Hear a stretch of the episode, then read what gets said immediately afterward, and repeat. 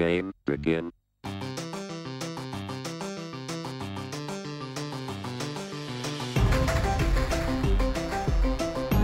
Hi, and welcome to episode 19 of Dadgum Nerds, your podcast for family first fanboy fun. I'm your host, Andrew, and joining me today are my fellow dads, Zach, This is the way. Kevin, and Brett. Pew pew! Much appreciated.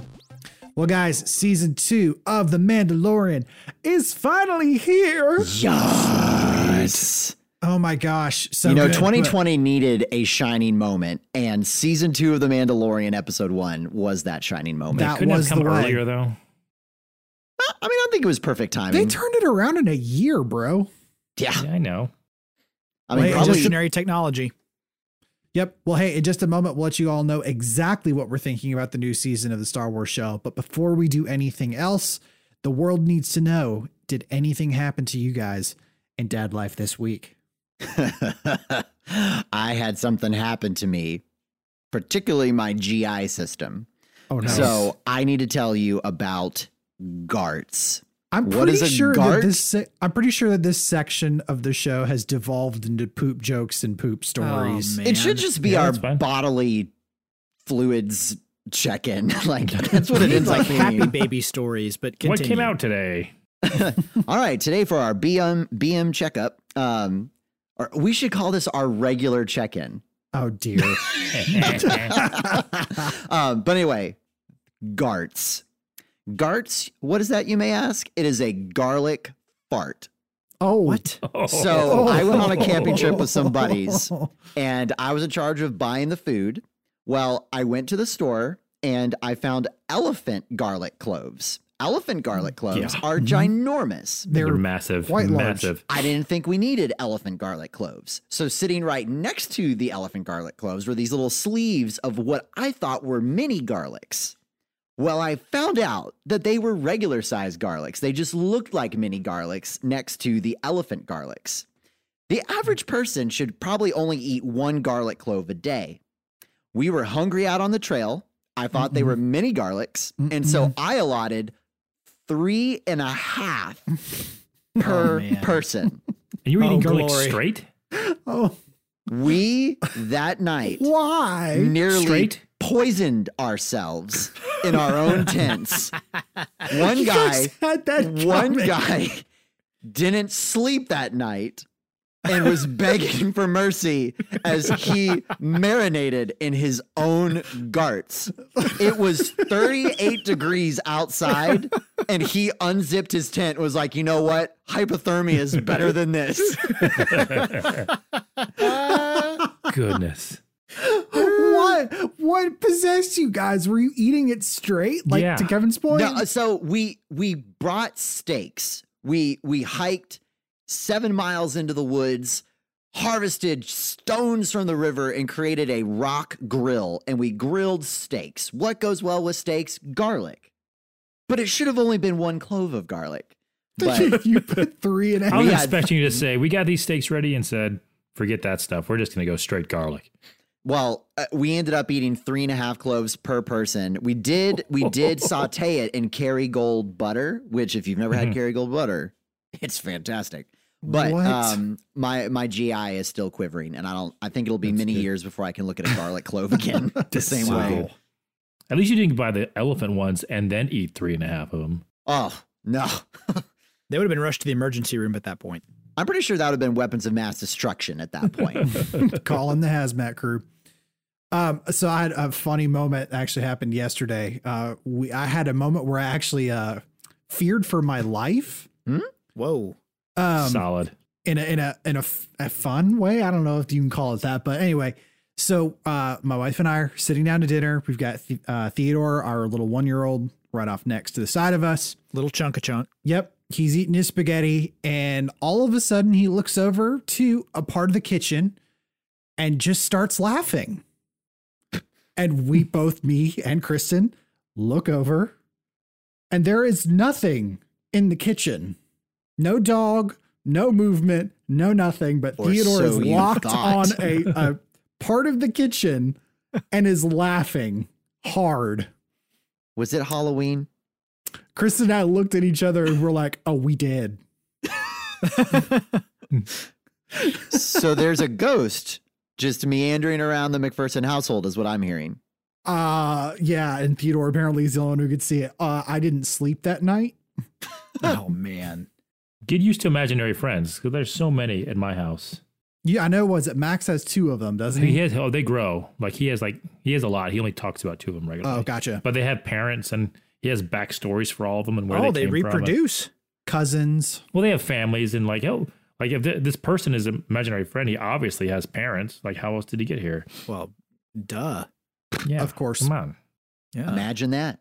Yeah, so uh, mine's not necessarily a, a funny thing, but it, it was cute. I just I realized just how much kids watch you because I was clipping the bushes one day, and uh, my, my son was watching me. Well, a few days later, he uh, we're playing in my toolbox. He's just going through some tools, and he sees my little needle nose pliers, and he grabs them, and looks outside, and looks at the pliers again, and runs outside to the bush, and starts whacking the bush with the little Yep. needle nose pliers. And it's because he saw me clipping the bushes. I'm like, look Yep. at that. And so now it's a regular thing. Like almost every day, he wants to take out something to clip the bushes for him and for me, and we go clip the bushes. Huh. Well, Brett, you really shouldn't be using needle no- nose pliers to clip your bushes. It's not very efficient. Well, No. well, that's not that's effective at all. That's that's Not- it's not. It's not very efficacious. Be sure to check out Dadgum Nerds on Facebook and Instagram. If you want to know what the dads are up to, get the latest updates on the show, or constantly laugh with us along the way, then you can find us on social media at Dadgum Nerds. That's at Dadgum Nerds, spelled D A D G U M N E R D S. Catch you later, Dadgum Nerds. All right, so let's do this thing. So we just finished watching the first episode from The Mandalorian season two. Yeah, we did. Uh, the Marshal. Bum, bum, bum. And just so you guys know, we are going to do full spoilers on this. So if you have not seen that first episode Shame yet and want to watch it, one, you should. Uh, Stop listening to this now. Get on Disney Plus and watch it. We will be right back here when you come back. Um, but we are going to be doing full spoilers. You have been warned. All right. With that out of the way, We have spoken. what did you guys think of the Mandalorian first episode from the Mandalorian season two? Amazing. Yep. This was everything you would want from the kickoff to a second season. yeah. You had beloved characters in fun action sequences. You had new combinations of different characters that you've wanted to see from the expanded Star Wars lore. There was stuff for people who are casual fans. And then if you're a hardcore fan, it was full of so many delicious Easter eggs. And not to mention the final shot Boba Fett's back. Not only Boba Fett, but Temuera Morrison playing Boba I'm Fett. so which is so happy about that. Perfect. Because So Boba, happy. Boba is the only direct clone of Jango. So he Mm-hmm. should look, he should be literally the clone of Jango. And then even if you look at the timeline, Temuera Morrison is approximately the age Boba would be. Like it's Mhm. just so perfect. It is. It was beautiful. I I flipped out when I was watching the episode. I I, you know, they they do the whole thing with the krayt dragon. Yay! You know, Din Djarin now has uh, the Boba Fett set of armor, and I'm I'm starting to wonder like, okay, what's gonna get me to come back for next time? What's that hook that kind of sets up the rest of the Mhm. season? Mhm. And it's literally the final two shots.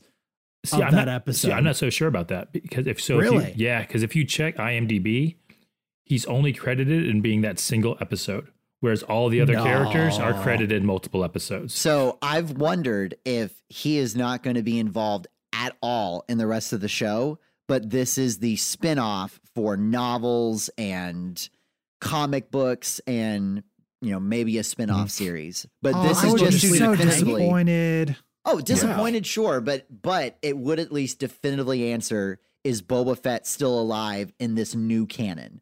Because as hardcore Star Wars fans and especially readers of the expanded universe books, Boba Fett always survived the Sarlacc pit. Like that that's something we've been sitting on forever. And so that when Disney kind of just, you know, Thanos snapped the old canon, it was kind of like, wait, so does that mean wait, is Boba Fett still alive? So to finally have that answered after holding that carrot in front of us for gosh, what, 2012 when they bought Star Wars. So I'm finally it's been answered. I'm still the guy who doesn't really care about Boba Fett because I've only watched him in the movies. I don't read the expansion stuff. I'm like, he's still the dude that got killed by a blind guy. Well, he's worth a lot to me.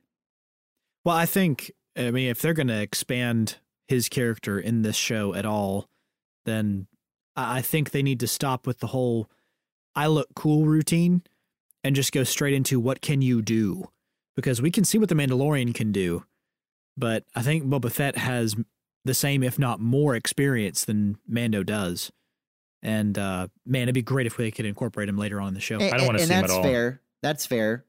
Kevin, Really? shut not, your face. not in this. Not in this. Shut no. your face, you non-entertainment book reader. I said not Boba in this. Fett in the books was incredible. He was like the Jason Bourne, Yeah, but He- they reset the get book, out of so any he's sort of situ- irrelevant now, right?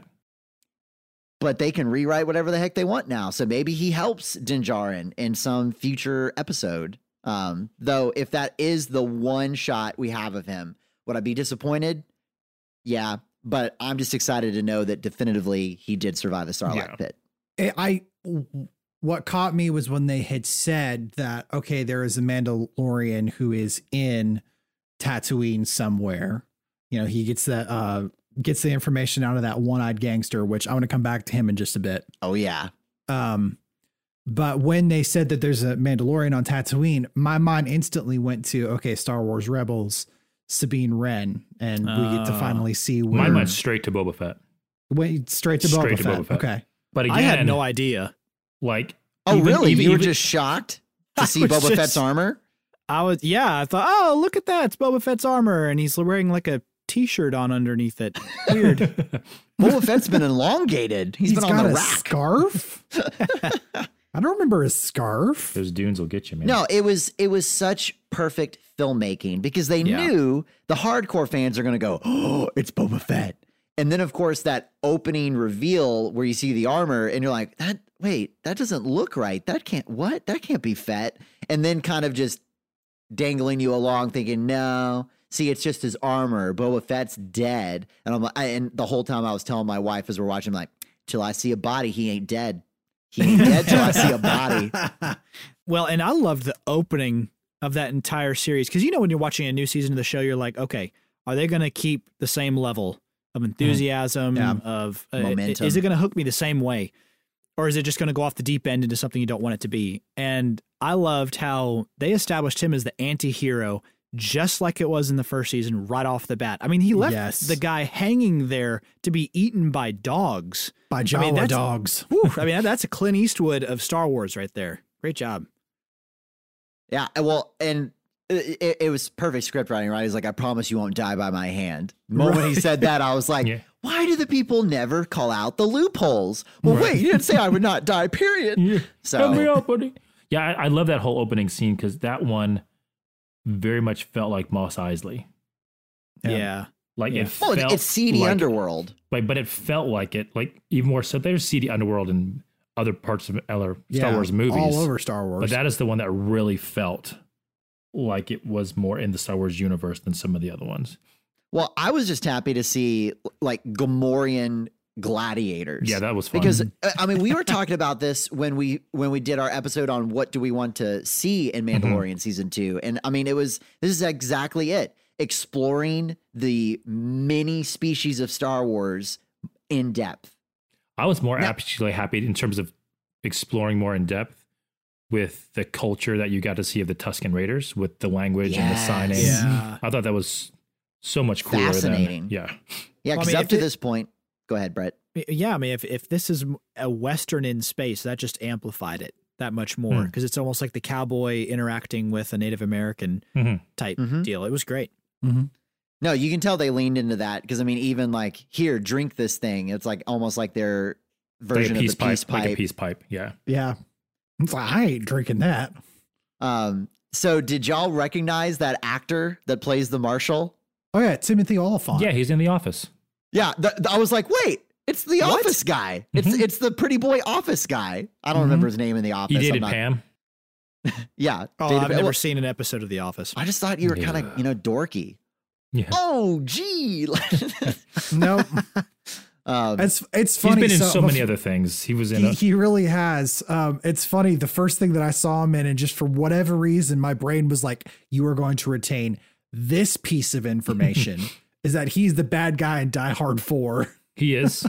he is. He's also in a. Se- congratulations, I Andrew's know. brain. He's in the. hu- He's in another series with Drew Barrymore. He plays the husband, and Drew Barrymore is a zombie.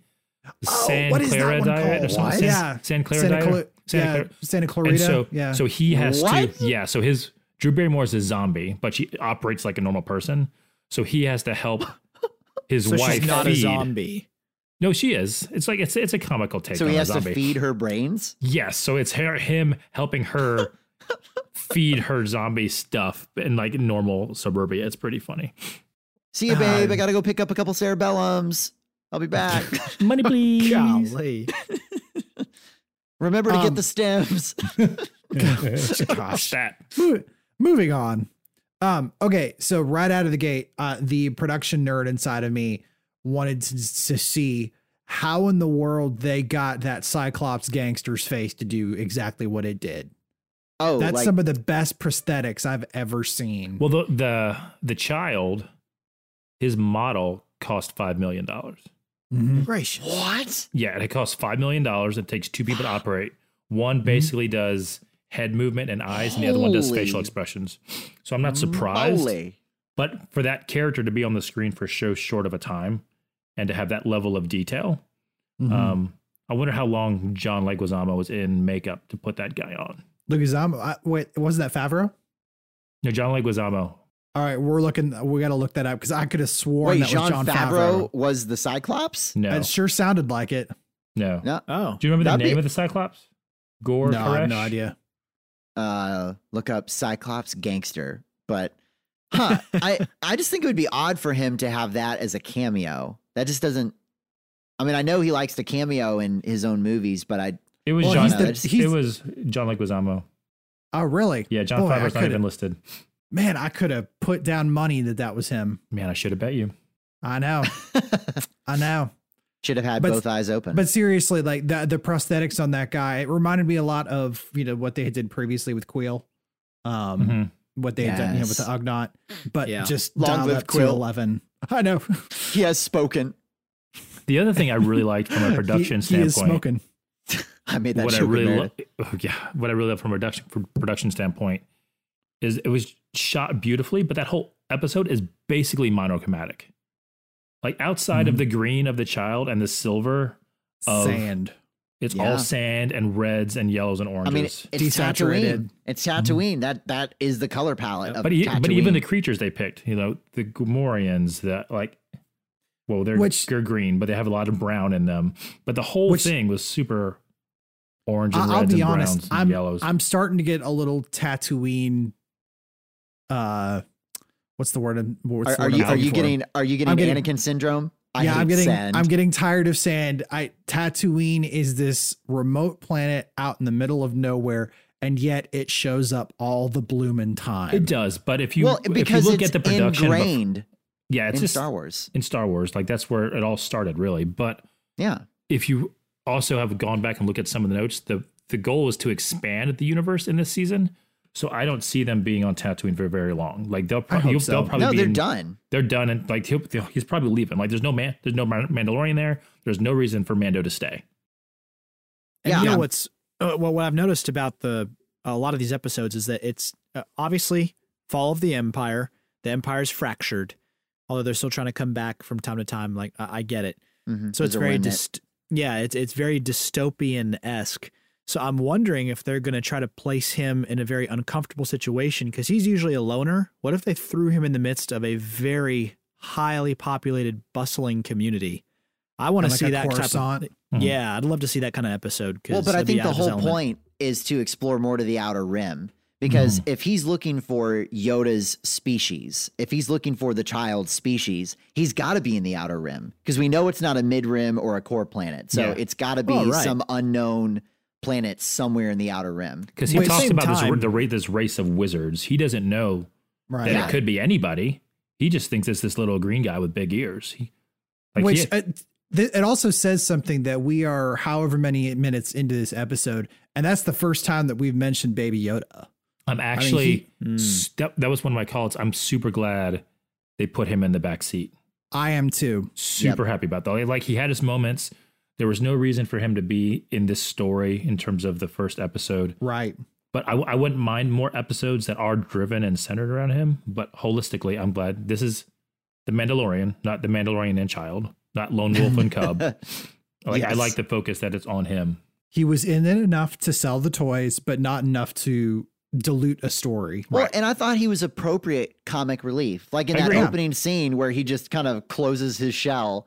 Not only was that a, a- just a brief So moment good. of that was cute, but it was also cinematically a great breathing moment before you're like, oh, it's about to go down. Yeah. And then of course, awesome, just brutal hand to hand kind of combat. I love the moment where like he leans into the guy's punch with his helmet. Yeah. Mm-hmm. Like, yes, please punch my Beskar helmet, you idiot. Uh-huh. I like that. And when he's dri- when he's going on the speeder bike and mo- that montage and they have the child's sort of head sticking out of the basket like a dog out of a car. Yeah. sort of Yeah. like clapping. Yeah.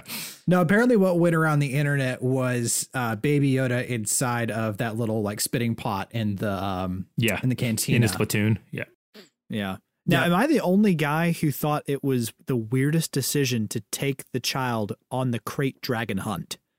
Is is that just weird to anybody else? no, I mean, wherever I, go, No. he goes. Yeah, I was gonna say it would be weird if he hadn't established that line. So I feel like the filmmakers covered that because yes, I agree. It seems like this is an activity you should not be bringing a child, Yeah. but kind but of it's just Baby Yoda. i- i- the premise you have to accept is that anywhere he goes, the child goes. But he it- did it it- in season one where he left the child with Kuiil and he Yeah. had to go take care of other business. But he had no one else he could trust at that point. And at that Right. point, he didn't really swear to the Mando Mandalorians that yes, this is the way to get this child back to its people. At that point in Yeah. uh, season one, he it was just this kid, this bounty. At that point, it wasn't this oath to return the child. At that point, Right. Yeah. And when he gives the child to Kuiil, it's to actively save the child from the Imperials. Like in this instance, oh, yeah. he certainly knew better than to leave him with the mechanic gal, which I was I was only kind of half heartedly happy to see her again. I was like, oh, I, okay. I was surprised that I, I didn't mind her as much as I thought. I, I'm just glad her scene was as short as it was. Yeah, Like she, was, that- she was appropriately. eh, she was she wasn't my least favorite part of season one, but that arc, like that episode, was probably my least favorite part of season one. right. All right, so let's talk about Krayt Dragon. Yes. Amazing. So the big mudfish. everything about the krayt dragon it's so exciting to now finally see it on screen you've seen tr- krayt dragon several times in the star wars video games Mhm. um, you saw it in kotor which super i was super excited when they brought the krayt dragon pearl that that's the thing the tusken raiders like hold up that Yeah. big beach ball kind of thing Right. and like are celebrating which Yeah. again it's great filmmaking because Meredith, my wife, who's a casual Star Wars fan, she's like, "Oh, is that like the Jawa egg thing in the first season? Like they're excited because they're going to eat it?" And I'm like, "No, this is a krayt dragon pearl. This these are crystals that have been circulating around this krayt dragon over a millennia. Like you could power lightsabers with this thing. Like this is a really valuable crystal. So just like almost literal Easter eggs like that. The krayt Mhm. dragon pearl, and then I, I mean, you had the physical humor of it eating the banthas, literally and, making and, a bantha and the fodder. one raider. and that one Tusk Raider, which is really funny because when, when me and my wife watched this episode, you know, obviously the bantha's out there as bait, and my wife's like, "No, not the bantha," and then it, Not the uh, you hairy know, cow. yeah, and then all of a sudden, you know, it goes for the Tusken Raider, and she's like, "Okay, everything's all right." So, so big question: How did that guy get picked for that duty? Like, did, did he pick the short gaffy stick that morning? Like, h- how did he get to go out there into the cave? Nose goes. Yeah, nose goes. Someone has to be the guy. or, or like, did no one like him? Like, no one likes Ted. Hey, Ted, take that bantha over there. what? And why does he wait so long? yeah, that's yeah, the other that's a good thing. question. Like, he almost deserved to get eaten. Meanwhile, Look, that they- bantha turns around and is like, "Sucker." Yeah. Fun fact. So krayt dragon pearls, I think, go for roughly 100,000 credits uh, on Tatooine. So it is an Whoa. incredibly expensive item. Well, How much is that in Stanley nickels? About two. Okay. No, it's I, anytime that anyone gets to acknowledge anything about Knights of the Old Republic, I am all on board for. but talk about such a great force of nature to Oh, bring goodness. together townspeople and Tusken Raiders. I Mhm. love that aspect of that uneasy truce. But here Yeah. is a big enough problem that will put our issues aside and take care of this beast. Mm-hmm. um i i'm excited because you know you see a krayt dragon skeleton that that's one of the first scenes you see in all of star wars is when Right. c3po and r2d2 land Mhm. on tatooine they get fresh out of their escape pod and you see that that skeleton on the ridge so Which is tiny compared to what they just showed. Yeah. Well, the the idea is like the bigger the krayt dragon pearl, the older the krayt dragon. Mhm. So with the size that this one was, this is an old, Yeah. It was, it was- centuries it was, old. like bigger than a beach ball. It was nuts.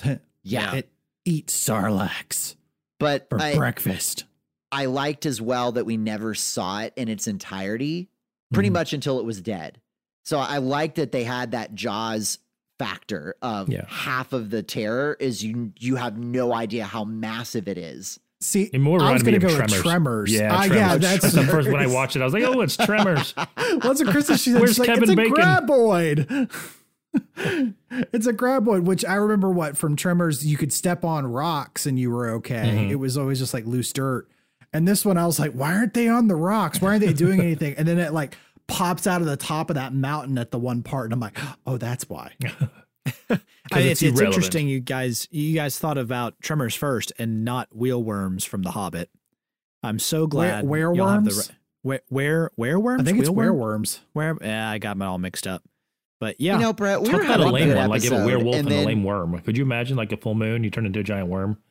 Oh, a wereworm. I'm a wereworm. Blah. yeah, this was a Flopping centuries But wait, old. wouldn't like, they just call that a Java worm. nightcrawler? nice.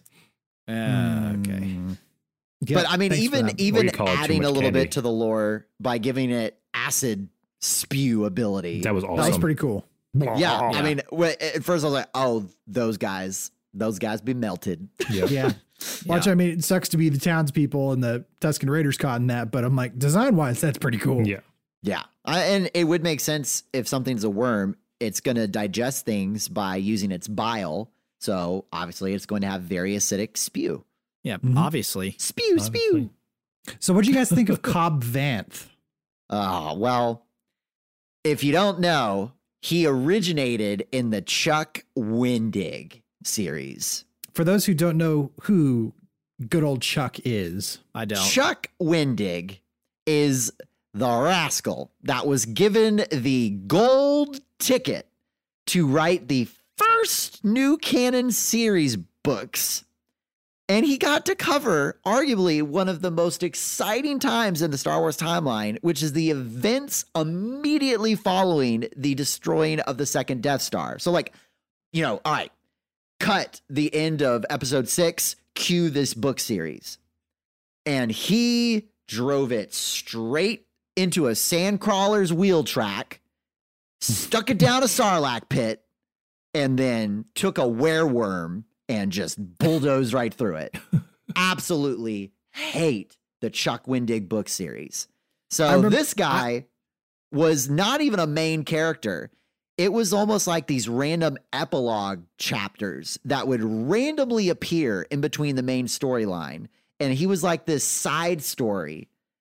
So uh, Cobb Vanth. Cobb Vanth. Now, in the books, he was a lot more BA. Like in this one, they almost made him seem like the the unwilling townsperson who's like, well, it just seemed like the right thing to do at the time. Like the so I town stepped hero, up. basically. In the books, he was kind of like this morally ambiguous, I'm the current power in this power vacuum, and you're gonna do what I say. Like he was a lot more morally ambiguous vigilante. Whereas in this one, it was like power to the townspeople because we randomly found Yeah. a Camtono full of crystals. Which, by the way, I love how they have leaned into just calling this thing a Camtono. Because if you don't know, I don't think we discussed this before. That is the ice cream machine Yep. that uh, Will Wildrow. Uh, oh, So what is Wood- it? Wildrow. Uh, what is this? It's like Wildrow Willrow Hood. Yeah. Yeah, Willrow Hood. Hood, is Wildrow running with in uh, Empire Strikes Back when they're abandoning Cloud City, and I just love how there was never a name for it. And so in season one, they're like, you know what? We're going to name this thing. It's called a Camtono and it's a container. So they brought it back again. And they're like, so I grabbed the Camtono full of crystals. And I'm like, thank you, Jon Favreau. So, so Timothy Olyphant is trekking across the desert holding With an, ice cream, machine. maker. like the irony, right? You're in a desert planet holding an ice cream maker. My recipe must come with me.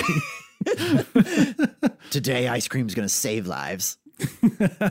no, he actually he grew on me really quickly. Um, I, I you know, obviously you think that there's going to be this big fight that's going to go down. I thought yeah. Mando was totally just going to take this poser out. Um, but obviously the the whole heroic aspect to him it grew on me. My question was, did we actually need a backstory though? Like to actually see the backstory on Cobb Vanth? I mean, Well- it was just a bunch about how he got the armor rather than him. Like if he just showed up and had the armor, like Well, see, I I think I think they did the backstory to sympathize with him so that he didn't just seem like this bully who came in and said he was in charge because that's how he's portrayed in the books, right? Hmm. I, I think cinematically it would have been interesting to where it's never explained how he got the armor. Mhm. It's just this guy just this guy pilfered Boba Fett's armor because he's a BA marshal. But that's that's kind of my, what my thought was seeing it, and it's like, okay, just in my head that makes sense that he found it in the desert, but and but I I'm good to go. I think but then at the same Jon Fa- time, like then why would he need why would he even want to give it back to him? right. Like he, Yeah, he, it's true. Like he would have like if you don't have the backstory and you think he's like this BA guy, then you trick Mando into helping you kill Yeah. the krayt dragon, and then you kill Mando. Well, So I think you- John yeah. Favreau and Dave Filoni have done a great job of making sure you do care about the characters. Even And if so they're I not think- for only one episode, like you care about him a Right. bit. And so I think this was his save the cat moment in storytelling Mm. that I was like, Mm. oh, he's not a bully. He's just standing up for the little guy. Mhm. And and so after that, you sympathize with him. Now, I didn't trust him completely until he, he came through with his word and actually gave up the armor. Because I was kind of surprised. Well, I was kind of wondering the entire time, like, is he actually going to give it back to him, or is he just going to be thanks, Mando? Well, the And, only like, the danger to the city at that him? point It's Game Was- of Thrones. was the Tusken Raiders and the krayt dragon. That's the only Mhm. reason he had the armor, really. And that's then true. That's true. care one stroke, he, he got rid of both. Yeah. Okay, so uh Cobb Vanth's speeder, I think we need to talk about here for a quick mean second. the That it's, pod a, it's a half of a pod racer. it's half of a Yep. pod racer. My is that Anakin's old It looked pod just racer? like Anakin's pod yes, racer. it did. It sure looked like it. so it was it was similar, but the color configuration was all off. It could have been yeah, painted. paint- yeah, paint it. Because at that point, he's like probably like 40 40 years. years. Yeah. Yeah. Well, in a desert. I just think they went for a model that they're thinking, all right, we want to do half of a pod racer. Okay, what's an engine that people are going to really recognize? And so I think that's why they went with that aesthetically. I I don't think it's Anakin's. Uh, because if it is, I'm actually going to be a little disappointed because I, I get miffed when universes in stories get really small and a lot of the uh, connections between characters. It's like, come on, you've got this massive universe. You've got thousands of pod racers that are probably on this mm. planet, and it just happens to be Anakin's. Come on. Well, it just happens to be Boba Fett's armor. I mean, that's the same reasoning.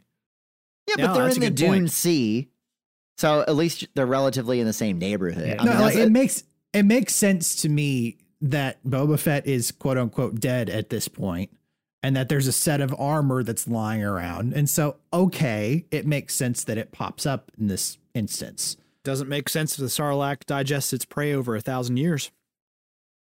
Well, I mean, Boba Fett was all scarred at the end, and it's probably he was why. bleached. Well, he was right. bleached. So the scars come from other things, but the bleaching is due to the Sarlacc pit and the lack of hair. Oh, got it. I'm also kind of Yep. curious on if Boba Fett's this BA. How did Jawas get his armor from him? I'm like, let's be real about that for a second. Hey, Jawa's got the Mandalorian's ship all taken apart. They have their ways. The their man ways. escaped a 10,000 year old digestive system. Give him a break if he needed to take off his armor for a couple of seconds. I'm just saying. Hey, listen, the Mando in season one had his whole ship pilfered by a band of Jawas. Yeah, but he wasn't just there. what I said. Got, He you just- gotta watch out for those guys. But he wasn't there when the ship got happened. Like Boba Fett Yeah, was and then- there and when then- the armor was taken off of him. no, but And then, then he, he got tried his- to take it back. then he got his Mando butt handed to him, trying to get it back from him. Sure did. Gotta watch out for him. Oh, he probably he probably had to take a bath to get all the bleaching off of him. And he's like, "Here, I'm going to set my armor down right here." You know how they love those baths in Tatooine. Sandblasting baths. well, I, but I was also wondering, did he purposely get rid of his armor? Because what I found interesting in the first scene with that gangster, he talks about how, yeah, I lure you shinies here so I can take you out of your shiny shells. Mhm. So, in this power vacuum, is it actually a liability to be associated as a Mandalorian? Mm-hmm. So, Hmm. did Boba Fett strategically get rid of his armor? It's kind of like the Elder Wand from Harry Potter, where it's more trouble than it's worth, basically. Yeah, or, or it's just like, why travel the galaxy with a target on your back? Right. Or, or So- everybody, everybody thinks I'm dead, so now I can be whoever I want. Yeah, I'm it not wanted could be- by it could be that now. too. No one sees because me. I because something that I found interesting is when he's looking at Din Djarin leaving, he obviously knows he has his armor at that point because he's been observing. He doesn't seem too troubled. Like, I gotta get it back. and he had weapons know. on his back and everything. Like Yeah, because he's he looked pretty surviving in the determined Dune to me. Sea. Well, but I think t- that's because Temuera Morrison is in, like incapable of not looking determined. Hey, the dude was Moana's father. Oh, I know. Moana, so the man can sing too. He's got some pipes on him. Uh, he sm- he had to have smiled at least once during that time. So I mean, come on. during his voiceover singing of Moana. Yes, Okay. there's no Well- way you can't sing the, about coconuts and not be happy. Well, now now that we've kind of brought Kakamora. Boba Fett back into the Kakamora. conversation, so I also absolutely love the fact that the way they beat the krayt dragon is by Djarin getting ingested with the bantha full of explosion of Mhm. explosives and blasting his way out of the gut. because in a way, I can't help but think that was the filmmakers paying homage to the fact that Boba Fett originally survived the Sarlacc by setting off a thermal detonator in the Sarlacc. So even though they're Hmm. like, "Hey, we're not going to show you Boba Fett escaping the Sarlacc," we'll kind of show you the same concept. Was was that how it Dragon. happened? Was that how it happened in the EU? Yeah. So the the way it happens in the Gotcha. EU, it's actually really strange in the EU. First, he communes with the spirit of this Jedi who was ingested Whoa. a long time ago, and he starts talking with him, Mm, and then hey, he guys. manages to set off an How's it going? explosion You did between.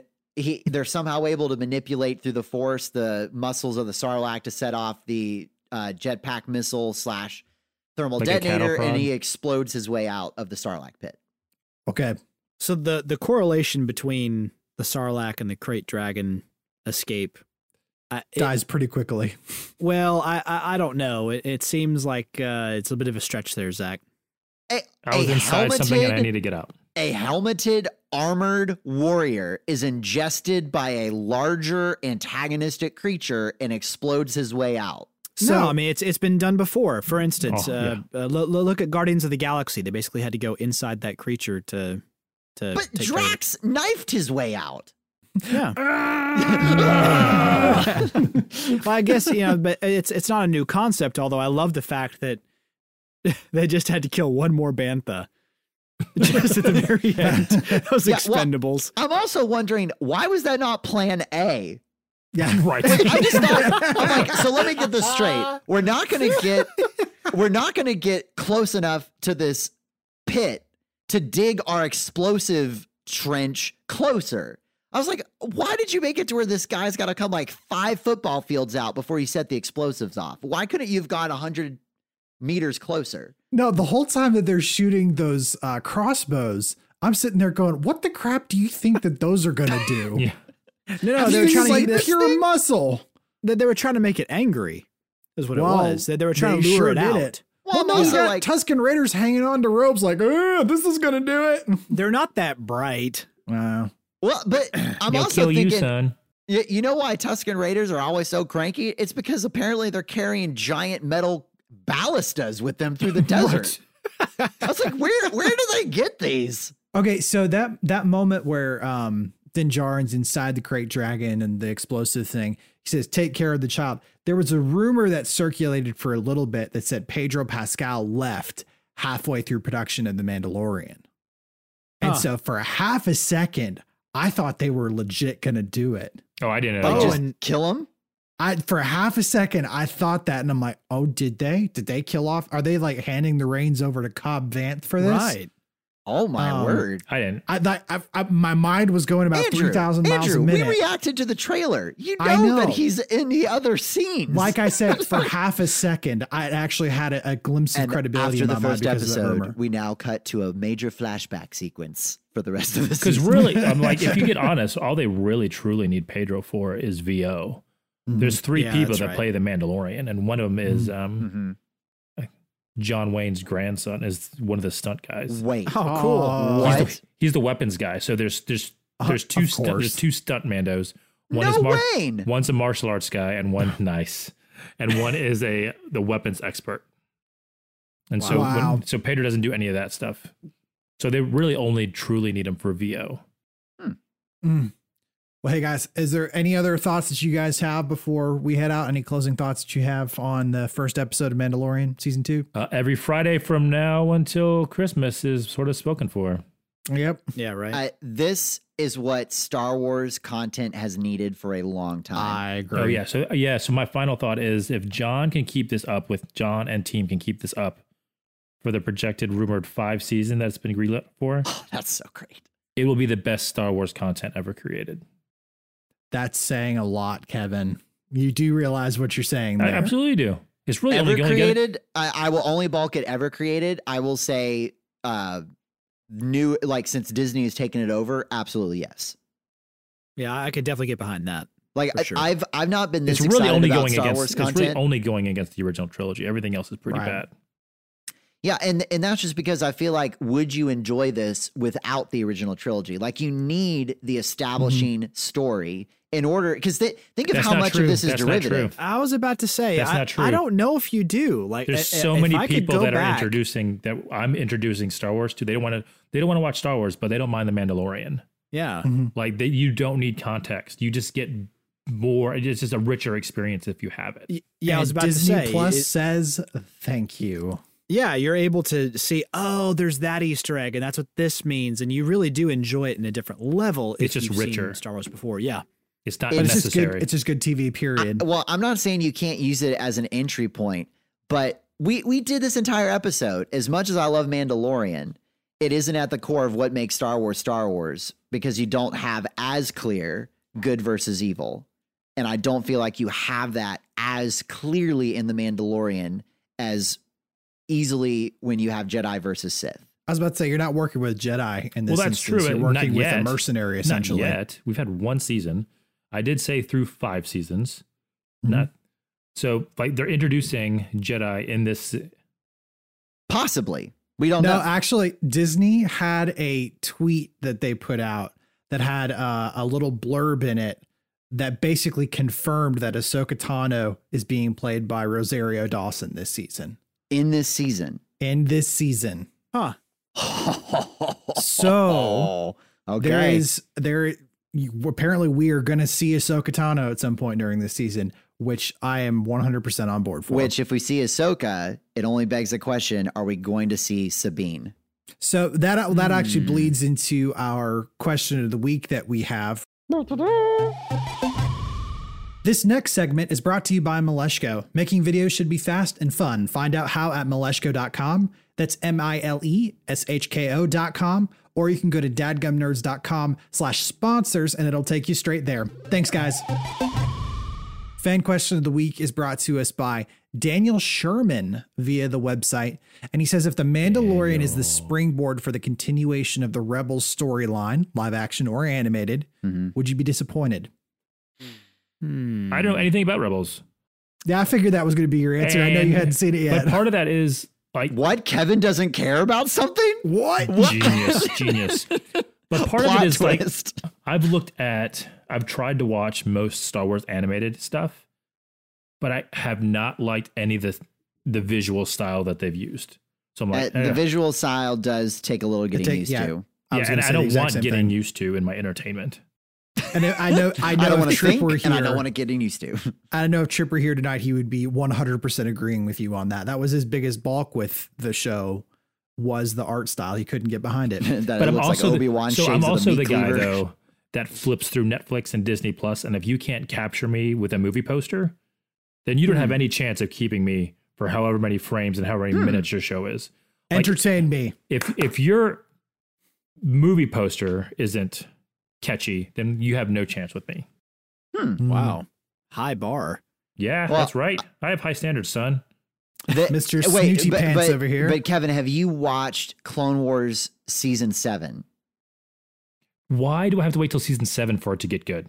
Because it's so I'm not saying you have to watch one through six. I was just asking if you've seen seven. No, I gave up. Like this is like why would I? wa- Like well, season one, a couple of season one's not good. Let me try season two. Well, season two's not good. Maybe season Listen, three. you say That's that, a lot and of you're an time. Office fan, and every Office I fan liked admits season season, one. one. You liked season one. I like season one. It's only eight wow. episodes then long. you are in the minority, Wow. my friend, because a lot of people hate season one. Absolutely. monster. I also That like season Scott's Tots, Office. which is an, another minority of Office fans. Back to Daniel's question. yeah. Oh, yeah. That's right. Hey, Sorry, Daniel. Daniel. I don't care. Hi. But if it's live action and is done by John, I'll watch it. yeah, I, I really think that I want this series to not rely on another another show, but I'd love to see Easter eggs from the movies, from the shows. I'm fine with that. Again, just like we talked about before, it's a richer experience if you do have that. I just want this to be a standalone. It's strong enough to do that. John has proven that, John pa- Jon Favreau. So let's do it. Standalone. I'm all for it. John needs Well- to be the Kevin Feige of Star Wars for Disney. I Yeah. I think the Yep. combination of, Please of fire John and Kathleen Dave. Kennedy. John and Dave Dave. Filoni and Jon Favreau is a winning That's, combination. that's the magic sauce for Star Dave, Wars. Fil- of the Dave future. Filoni sometimes will go too far out there into the Star Wars sphere, and I feel like John kind of brings Is it it back to Filoni or reality. Filoni? Or Filoni, excuse me. I'm pretty sure it's Filoni. Or Sorry. Filoni. My bad. Sorry, Dave. Um, but my thoughts on your question, Daniel. Uh, to me, the Rebel storyline pretty much closed up. I know there's kind of like one big. I'm not without spoiling anything. There's a a big, uh, kind of cliffhanger ish thing that is there, but it's closed up in my mind. I don't necessarily need to see any more of it. Also, I'm with you, Brett, that this needs to stand on its own two feet. It doesn't need Star Wars Rebels for you to go back and watch that in order to understand what's going on. The main movies are already getting in trouble for that with seven, eight, and nine. So, I not necessarily. I will say I, would want more spin-offs around the time frame of four, five, and six, similar to what Mandalorian is doing. well, Rebels. I mean, Live action. I'm not going to watch this bad animated stuff. well, eh, like for me, Well- if I just I will jump at any excuse to see more Ahsoka Tano, and Mm-hmm. if she's being played by Rosario Donna, or, wait, Rose. Rosario Zoe Dawson. from Fast and Okay. Furious and other things. Well, I I know And her as the nurse in um the Marvel Netflix series. Right. That- that's how I know her. So like yeah, yeah. I, I I absolutely love Ahsoka as a character, and as much as you may have to like muscle your way through Clone Wars, anything with Ahsoka, especially toward the end, is worth watching. So it depends on what you mean by continuation. I really just I I don't want a whole lot of the strings from Rebels to continue. I'm not even really interested in Ezra or Sabine. But if they bring back some more screen time for Ahsoka, I'm in. which apparently that's what we're getting. Which and actually, hey, Kevin, that's what we're getting. Sweet. and Kevin, to your point, more content, original trilogy time frame. Uh, we are apparently getting a Cassian Andor spinoff of his time as a spy for the rebellion. yes. And a Uh, one on- a one season of Obi Wan as well. Hmm Yeah. So does so, So- does that mean Cassian is a spy fi? You're thinking way too hard about this. Yeah, that was a stretch. It's a new genre. Spy fi. Sci-fi. Well, hey guys, if you want to be featured on our fan question of the week, just go to dadgumnerds.com slash contact. if you want Kevin to not care about your question, you too can have an If, if Star Wars response. animated content or books, I agree. Got a question for the dads? Got a joke that makes your kids groan? You want a specific topic on the podcast? Then head to dadgumnerds.com slash contact and send us your thoughts. We read every submission, and you might just hear it on the podcast. Again, that's dadgumnerds.com slash contact, and we'll catch you later, dadgum nerds. hey, any closing thoughts before we go? Marvel gets the rights to Daredevil back this month. Not Star oh, Wars Oh, related, that's but also right. So I mean, are they, are they declaring anything? bankruptcy. Bankruptcy! Well, everything. Well, it would make sense because Daredevil can only write blind checks. Oh my goodness. I couldn't even finish that one. All I know is that I'm super stoked for season two of The Mandalorian. Yes. a super strong start to this show. Um, the ball is very much in Dave Filoni and Jon Favreau's court to take this thing all the way, all the way. Let's do this thing. This is the way. Mhm. I've spoken. Brett, how about you? Um. That much. He's wow. speechless. It's awesome. So really, you guys have really only said everything I was going to basically say. I'm excited for it. This is an awesome show. Um, to your point, Kevin, you could turn your brain off if you want to, or you could go the Zach side of things and go the spectrum of And complete Star deep. Wars nerd out. well, that's why I watch it twice. I've seen this twice already. Once is just like I just want to watch it. The second time is I dig into it deeper. Oh no, I like. I totally watch. The my first is I experience it and Mhm. then I watch it. Then he devours it like a krayt dragon. Oh, which by the way, I love how they made it sound closer in some moments to the Obi Wan sound effect In the original theatrical release. versus the god awful thing that George Lucas added in in the Blu-ray release. That sound sounded like reminds me of Monsters punched- Inc. It sounded like someone punched Alec Guinness in the balls. Can we say that on this show? I don't did. know. That's Yeah. family friendly. It happens all the uh. time when you got little kids. You get hit hard and often. Oh, so much to look forward to. Yay. You'll sound like post Krayt Dragon. yup. Well, hey guys, thank you so much for listening. Two quick things before we go. First, consider leaving us a rating or review. Uh, if your podcast platform allows it, your rating or review really helps other potential listeners find the podcast. Uh, and if your pot, if your platform does not let you, like mine does, I listen to it on Google Podcasts. Uh, then maybe just send a fellow nerd or two our direction. It's by far the best way for people to find a new podcast by word of mouth. Word. Uh, Like actually, and finally, mouth. we need we need your input. Actually, uh, we're in the middle of planning some really exciting things for the new year. It's what we're calling season two. Our season two. We need to know what you guys are thinking about Dadgum Nerds so far. So when you get the chance, go to dadgumnerds.com slash survey. Again, that's dadgumnerds.com slash survey. And no joke, within two minutes, your answers can have a direct impact on how we approach season two content in mm-hmm. 2021. And to spice things up, because reasons, all participants up to December 31st all participants up to December 31st, 2020 will have their name entered for a $25 Amazon gift card, only if you want to. But if you want in on that, because who doesn't want Amazon money, I'm probably going to submit a survey. Yeah, might Yeah, as well. just Throw it go there. to uh, dadgumnerds.com slash survey and tell us what you think. I, although I don't think Zach and Kevin, I can necessarily put you guys in the drawing for that. It wouldn't exactly. I'll just make an email address fair. that you don't know. Like, hey. Oh, yeah. Well, mm, okay. I am Mr. Belgium. Well, hey, uh, Zach, what you got for pun count this week? six. Yep. Man, three weeks Three in a Man, row. well, see, Kevin, Kevin's getting good now. And see, also, Aaron's not here, and I'm like getting into the teens. Man, I've just been losing my touch the last couple. Man, No, six. it's been good. ashamed. It's been No, good. it's, It's- it's it's refreshing. Well, I will say in Yeah. this one, it's because I've just great. been. I was so excited that I just wasn't even thinking about puns. I didn't even have time to think. Another reason that everyone can thank Jon Favreau and Dave Filoni. No Uh, puns. I I say thank you, John and Dave, specifically for a lack of puns this episode. Thank you for that. I found your lack of puns disturbing. Well, Well, that's all the time that we got for you the today. twin Again, puns of Tatooine. gosh. Wow. Well, that's all we got for you today. Before more puns keep coming down the road, thank you so much for listening, guys, and we will catch you later, Dadgum Nerds. Have a great week.